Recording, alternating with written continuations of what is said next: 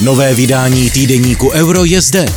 Komunální volby patřívaly v Česku k těm nejoblíbenějším. Letos však budou mít voliči výrazně omezený výběr a na řadě míst se nebude volit vůbec. Zájem politiků o řízení obcí je totiž minimální.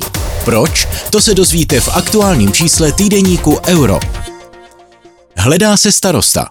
Lipovec je malebná jihomoravská obec s tisícovkou obyvatel jen pár kilometrů od Macochy. Vedou přes ní tři cyklostezky a na nezájem turistů si stěžovat nemusí. Združují se tu dobrovolní hasiči, šachisté, skauti a místní fotbalisté kopou krajskou soutěž. Přesto bude obec od října řídit dosazený správce z ministerstva vnitra. Do komunálních voleb se tu totiž nepřihlásil ani jediný kandidát. Nedokážu si to vysvětlit, říká 64-letý starosta Lipovce František Kopřiva z ČSSD. Do dalších voleb už se mu kvůli vysokému věku nechce. Obec vede s dvouletou přestávkou už od roku 1986.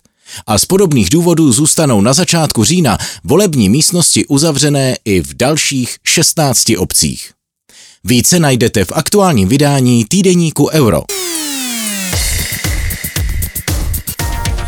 Za čtvrt století si Češi odnesli z lesa 100 miliard korun tedy v houbách, malinách, borůvkách a dalších bobulích. To zní jako závratné číslo, ale v nejnovějším čísle týdeníku Euro se dočtete, proč jsou houby všechno, jen ne skvělý biznis. Biznis na houby.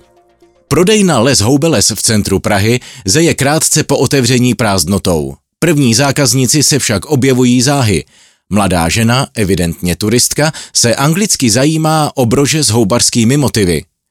Většinu zákazníků však tvoří opravdoví domácí houbaři. V sortimentu krámku lze nalézt vše, po čem jejich srdce zatouží. Při startu sezóny nejvíce frčí košíky, které se stávají občas i nedostatkovým zbožím. O zákazníky se prodejna nemusí obávat ani do budoucna.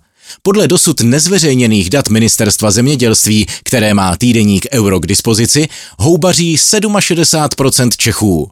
Loni nazbírali v lesích 27,7 tisíce tun hub v hodnotě 4,6 miliardy korun. Od roku 1994, kdy ministerstvo tyto informace sbírá, si tak Češi z lesů domů nanosili celkem hub za 64 miliard. Pokud bychom k tomu připočetli i maliny, borůvky a další plody, dostaneme se téměř ke 100 miliardám.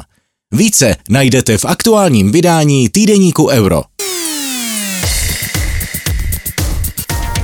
Investiční skupina Arka Capital se zbavuje Pavola Krupy. Jak bude Arka vypadat bez agresivního investora Krupy, vysvětluje v rozhovoru nový šéf firmy Rastislav Velič. Nejsme nájezdníci.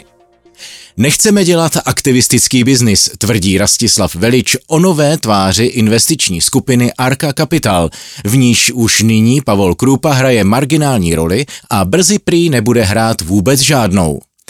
Pro Veliče je prý hlavní dotáhnout převzetí rakouské Wiener Privatbank, které se zaseklo na nesouhlasu centrální banky.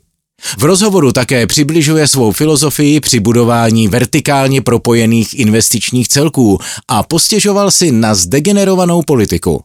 Ovšem jako realista a podnikatel, který dál hodlá rozvíjet svůj biznis ve střední Evropě, Velič neopomněl dodat. My jsme nastaveni apoliticky, ale samozřejmě politická podpora se vždycky hodí. Týdeník Euro právě v prodeji. Euro. Dáváme informacím smysl.